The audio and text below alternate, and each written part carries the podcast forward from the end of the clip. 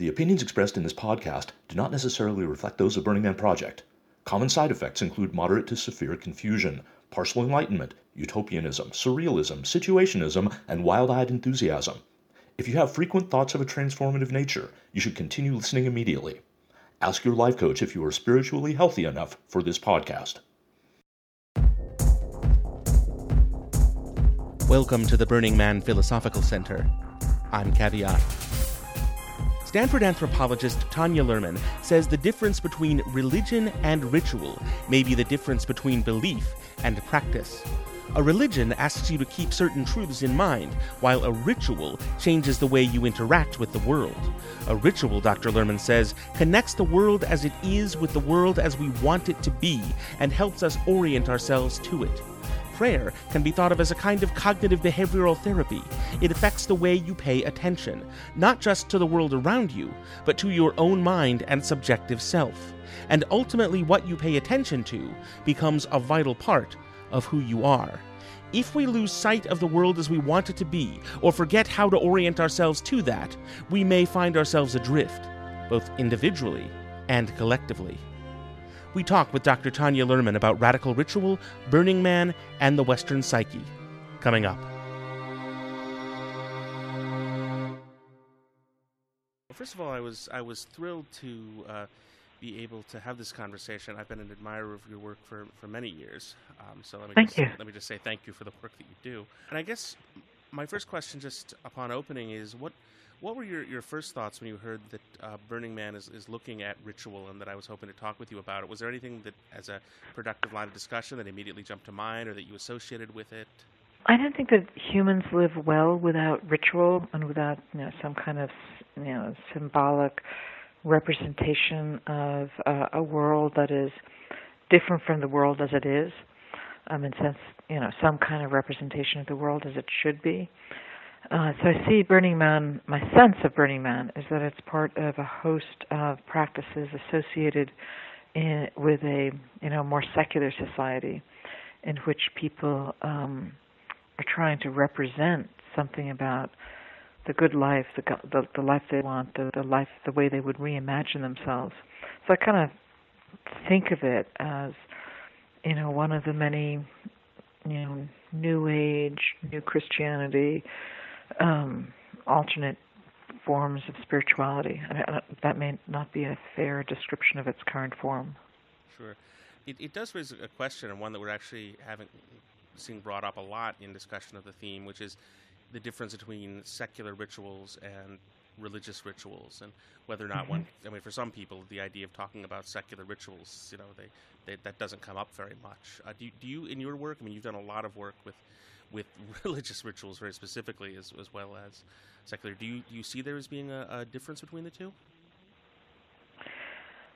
I mean, um, I mean, yes and no. I mean, ritual is ritual. There are, you know, symbolic actions that are not instrumentally particular, but are ways of representing how one wants the world to be or experiences the world differently. I mean, so people, and everybody has rituals. They walk in a certain way to work. They skip over certain, you know, lines on the sidewalk. They eat certain things for breakfast. I mean, it's part that that sense of ordering the world in a way that is right and good and, and proper is a very deep human impulse.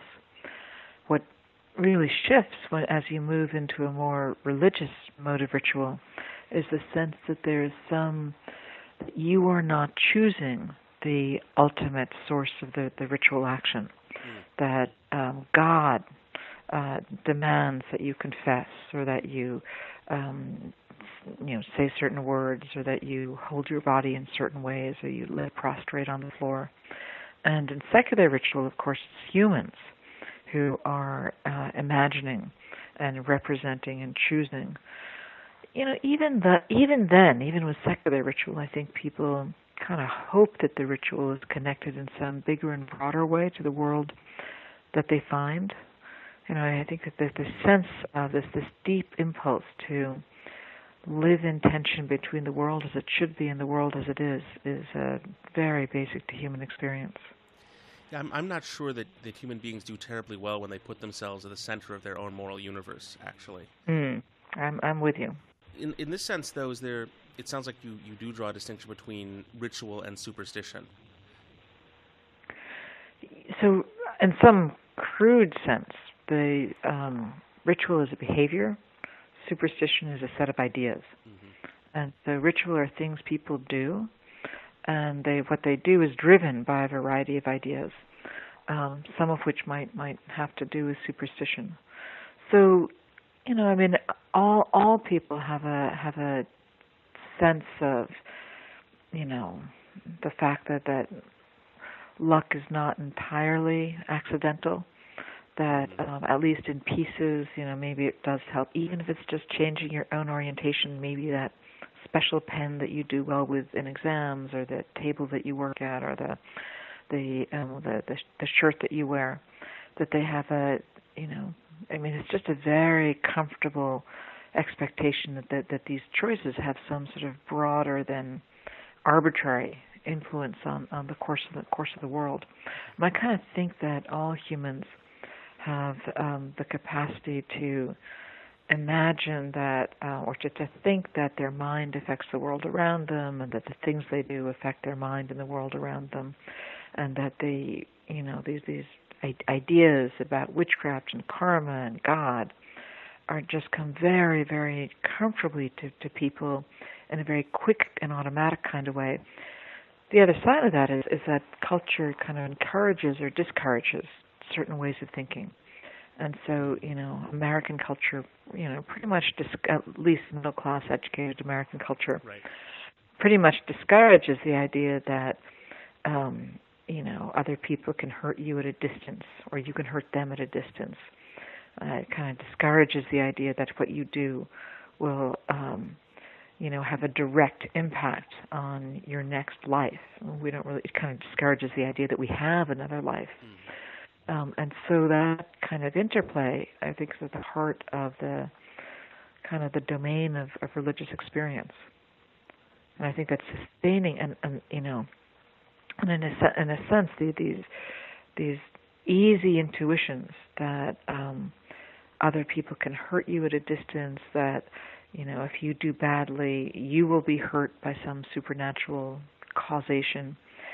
You know that that is kind of you know, you've got those intuitions, you've got the way that culture encourages their, them or discourages them, and then you've got the challenge of actually sustaining whatever set of supernatural commitments your culture encourages because you have a set of other intuitions that just undermine them. Mm.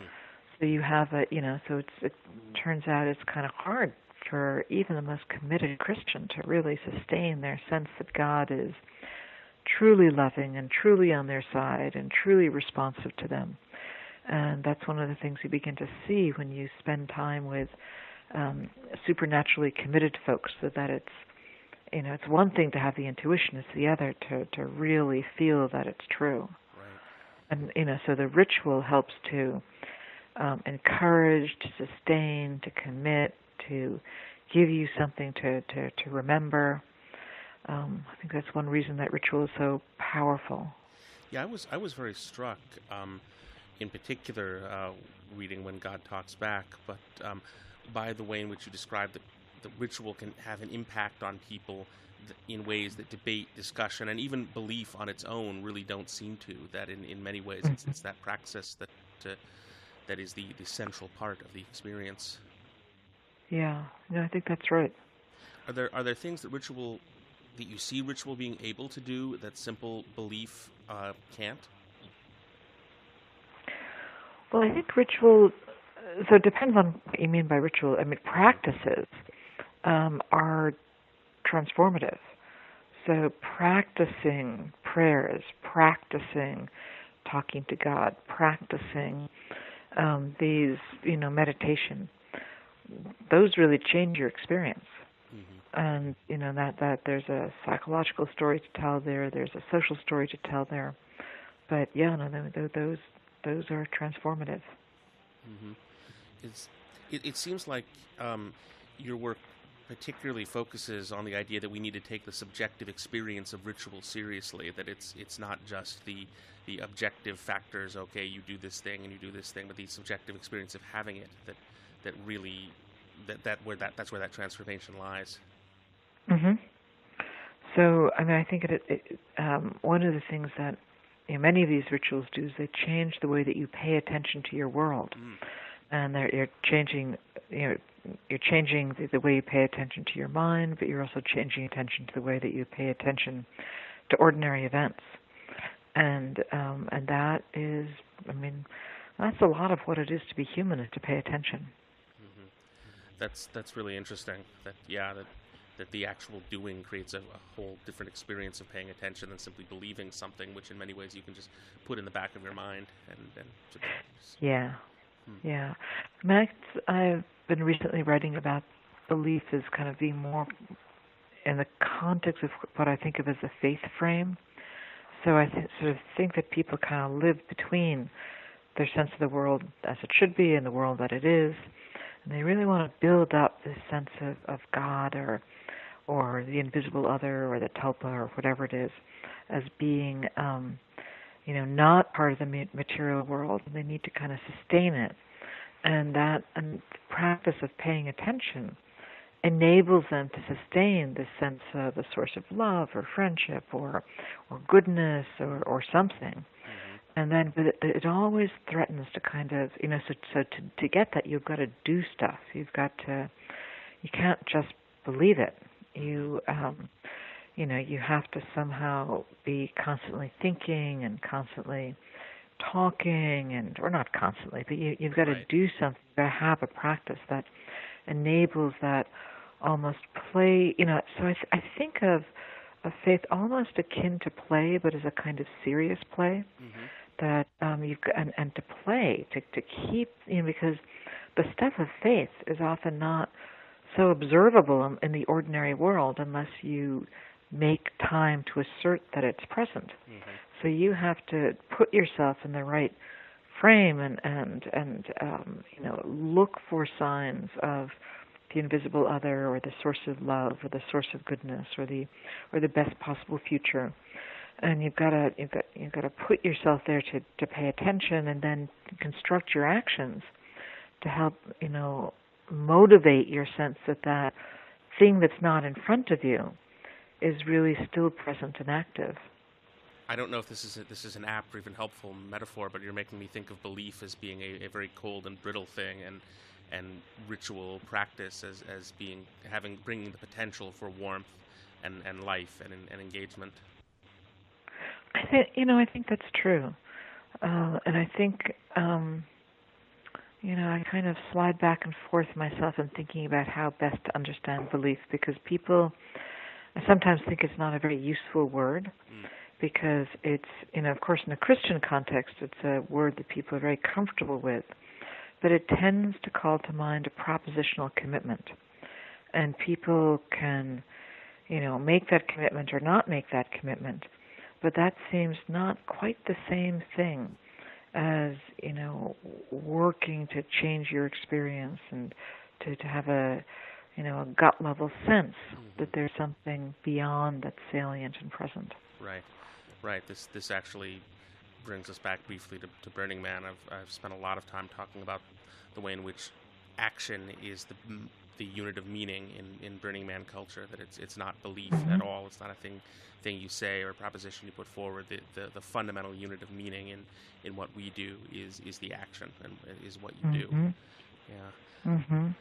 I I wonder about what you see as a difference, or if you see a difference in this sense between personal rituals or practice and so- societal rituals and practice. Whether or not doing these things in groups has a different impact than doing it alone. That's a really interesting question. I think that um, you know individual practice is often. I mean, one one of the obvious th- obvious things about it is that it uh, tends to peter out, Mm. and so people often don't don't continue, except with you know obsessive rituals that are kind of driven by by other things. Um, group, you know, the the great sociologist Emile Durkheim said that society was the source of religion, and what drove religion were these collective rituals mm. that the um, that acting together. And he actually had this kind of origin myth that really makes no sense as a as an actual story, but is illustrates something important. He he was he, he read a book about Australian Aborigines, and he said that these are folks who are mostly dispersed during the day. They're hunting and gathering. They're, you know, looking for nuts. They're looking for honey. They're, um, you know, they're they're they're doing things that don't necessarily bring them together as a group.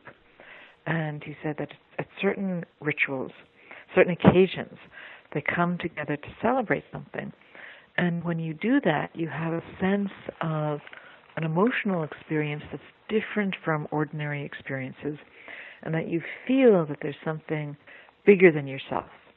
And um, there's, you know, that there's this sense of coming together in a crowd um, gives you a sense often that, that you are, it's a different emotional feeling. He actually called it collective effervescence. Hmm. But there's a sense that um, you're taken up out of yourself. You know, and crowds do things that individuals don't do in, in good ways and not such good ways. But that sense of you know, entering almost in almost an altered state where things feel differently possible.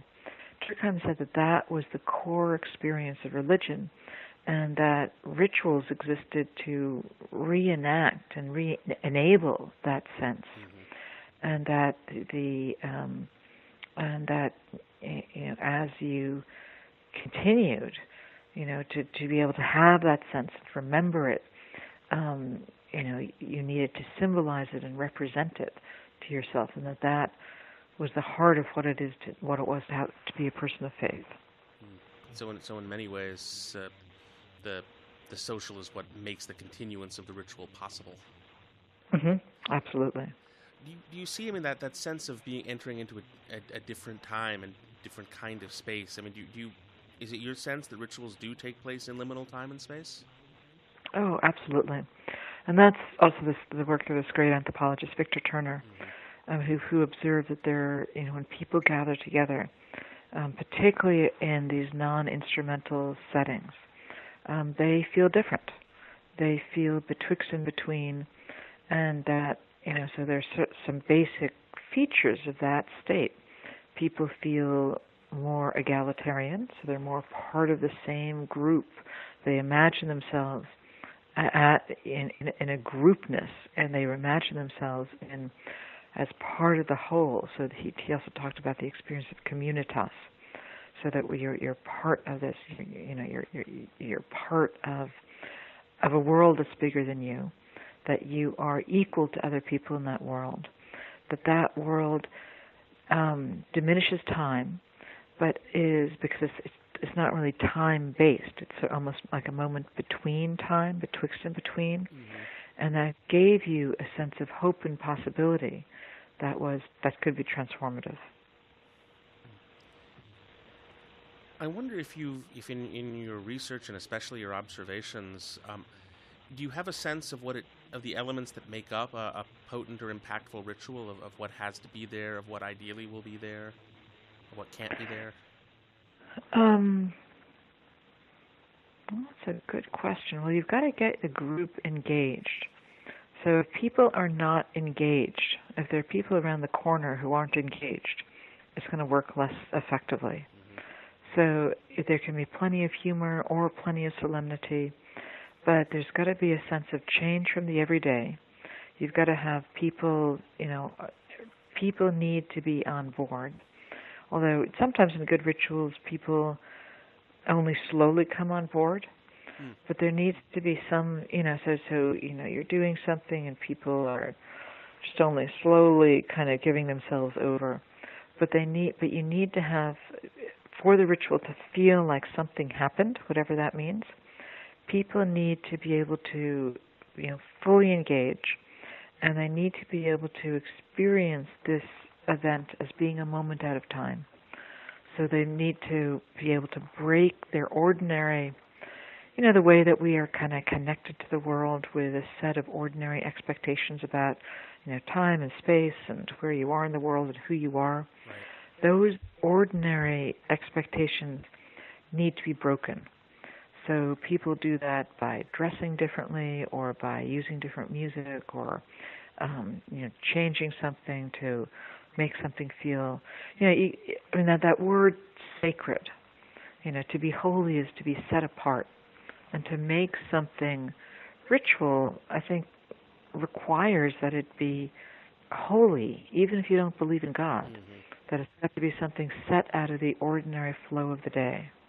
Something that uh, Burning Man's uh, key founder Larry Harvey has has written and talked about is that in many ways um, secularism and atheism have lost any vocabulary through which to talk about the sacred and and this is this is a mm-hmm. problem this is a, this is actually an impoverishment that even if, even if you yeah. don't care to add a supernatural element these are still subjective realities that you have to have a, a way of connecting with and talking about yes i think that's right um,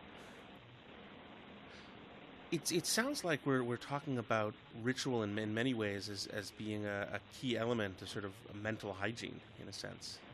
Mm-hmm. I think that's actually true, that much of what happens in ritual practice and in religious practice is a different way of attending to the mind. And if you think about prayer, I mean, prayer is really cognitive behavioral therapy um, from a different perspective. I mean, you know, you, you know, here you've got this person who is distressed about something, or you know, if, your ordinary human life. You know, your pants don't fit. You're worried about lunch. You're annoyed at your coworker. Um, you know, and then you sit down to to pray, and the command, whether you're Christian or not, your command is is to to attend to good things. You know, so you praise, you thank, you adore, you express gratitude. So you're shifting your attention from negative thoughts to positive thoughts. That's you know that's that's one thing. And then if you are also engaged in this invisible other, you're really trying to you know focus on a back and forth relationship with the invisible other in, in some form, and that you know, and if you're lucky and you know your culture is supporting you it's it's um it's a good invisible other. It's an invisible other who wants the best for you rather than you know an invisible other who is out to harass you. As you know as some some invisible others are um you know there's this this work that suggests that if you are have a relationship with a loving god the more you pray the better it is for your mental health whereas if you experience your god as judgmental the more you pray, the worse it is for your mental health. Mm-hmm. And I, and I think there's something to that. That that, that makes me think of the uh, the work that I know you've been involved with, but also the larger movement of uh, addressing schizophrenic voices through actually talking with them and engaging with them, um, mm-hmm. seeing, asking what do they what do they in fact want, and that this this has a surprising uh, effectiveness for the, the health of the of the patient. For some people, yes. I mean, I think that uh, one way of thinking about religion in general is as as a kind of an act of metacognition, kind of where you're you're thinking differently about thinking, and I do think that that is you know also the heart of therapy, and the heart of these new um, approaches in in helping people to handle voices. Mm. So I, I, wonder then, I mean, if, if this kind of, of ritual and ritual practice is an essential component of mental hygiene, I mean, you've um, you've been looking at it in many different communities, uh, ranging from um, you know uh, contemporary uh, witches in England to uh, evangelical Christians in America, and of course you're you know ensconced in American academia uh, and have been doing work with uh, with with homeless how are we doing as a as a culture? How is the 21st century West doing as a as a culture that does or doesn't have healthy ritual practices that does or doesn't address this this element of mental hygiene? Uh, well, um, I would I, I might have given you a different answer on November seventh. um, but you know, I I think that so this is my hypothesis, and actually this is part of this work that I'm doing now. I think that Americans uh, and Westerners generally, and Americans in particular, have this super aware sense about their mind. They have a lot of ideas about their thinking. They have a lot of um, they put a lot of emphasis on knowing what you're thinking. We have this huge battalion of people whose job it is to help us think more, um, to know ourselves better, and to understand why we have certain thoughts and emotions. And and and I think on the one hand, this has probably been part of what has fueled so much creativity and excitement in our culture. On the other hand, I think that we have, you know, uh, fewer spiritual experiences, and when people become psychotic, I think they get more sick.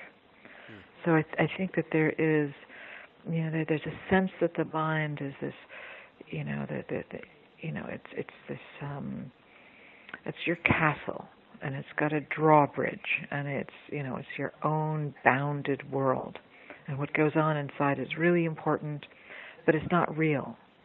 And this has some enormous advantages. I mean, it helps us think about creativity and like the freedom to invent that is really very remarkable. I mean, we highly, highly value, you know, kids developing, you know, ideas that nobody else has had, and that and that's pretty unusual. I mean, and we we know that that's true. I mean, we know that adults um, invest in children's fantasy play in very different ways around the world. And Americans invest in a way that is really quite striking. I mean, American parents really love to, to read to their kids and, you know, get their kids to think about the book characters in ways that, you know, um, you know, are novel. We really value that, that sense of novelty. And that's kind of great.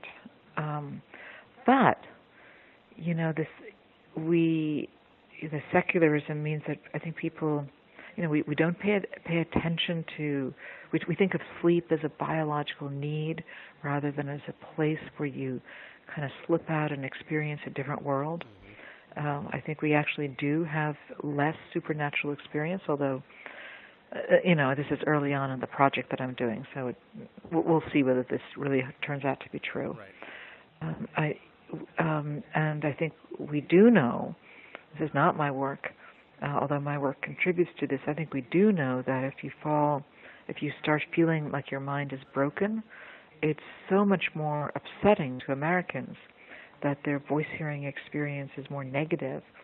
And, you know, you look at people, um, I mean, that's something I did. What, what, what other people have done is to demonstrate that if you look at people when they first fall ill with psychosis, and you look at them two years later, they look better when they're not in the West.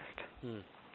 You know, the best data comes from India, but it's um, you know, but there's something, you know, and, and there are a lot of things that contribute to that difference in outcome, but it's it's a striking difference in outcome.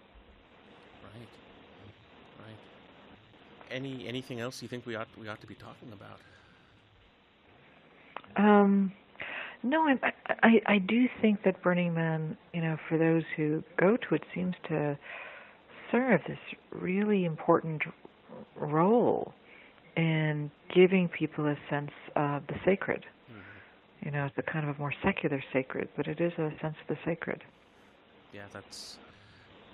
I think it's very much in the um, in the way we, we talk about it and, and the way a lot of people experience it. Yeah, that it's a. Mm-hmm it's a way of reconnecting with even if you don't want to use the word sacred that which is which is unconditional in our lives yeah and i think i guess let me say one more thing which is i think that it um part of that story has to do with the way people experience their senses that one of the things that you see happening with um, these spiritual practices is that the people who respond most to them are people who are sort of willing to mess with the boundary between inner and outer, outer senses. Mm.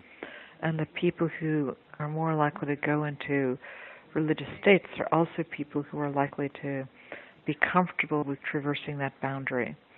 And um, so my sense is that that's something that Burning Man specializes in.